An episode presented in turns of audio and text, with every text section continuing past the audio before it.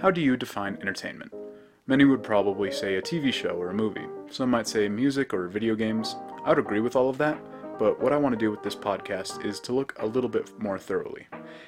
In this podcast, I, Riley Zimmelman, a high schooler still figuring out what he wants to do with his life, will talk to you about entertainment as a whole, from simply reviewing an album to looking into how we in Western society are consuming more international content. I'll be having guests as both hosts or just a simple interview. I'm passionate about entertainment and that we would be lost without it.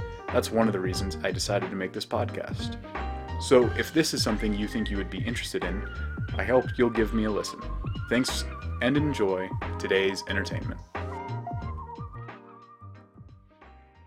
Music by Alexei Anisimov.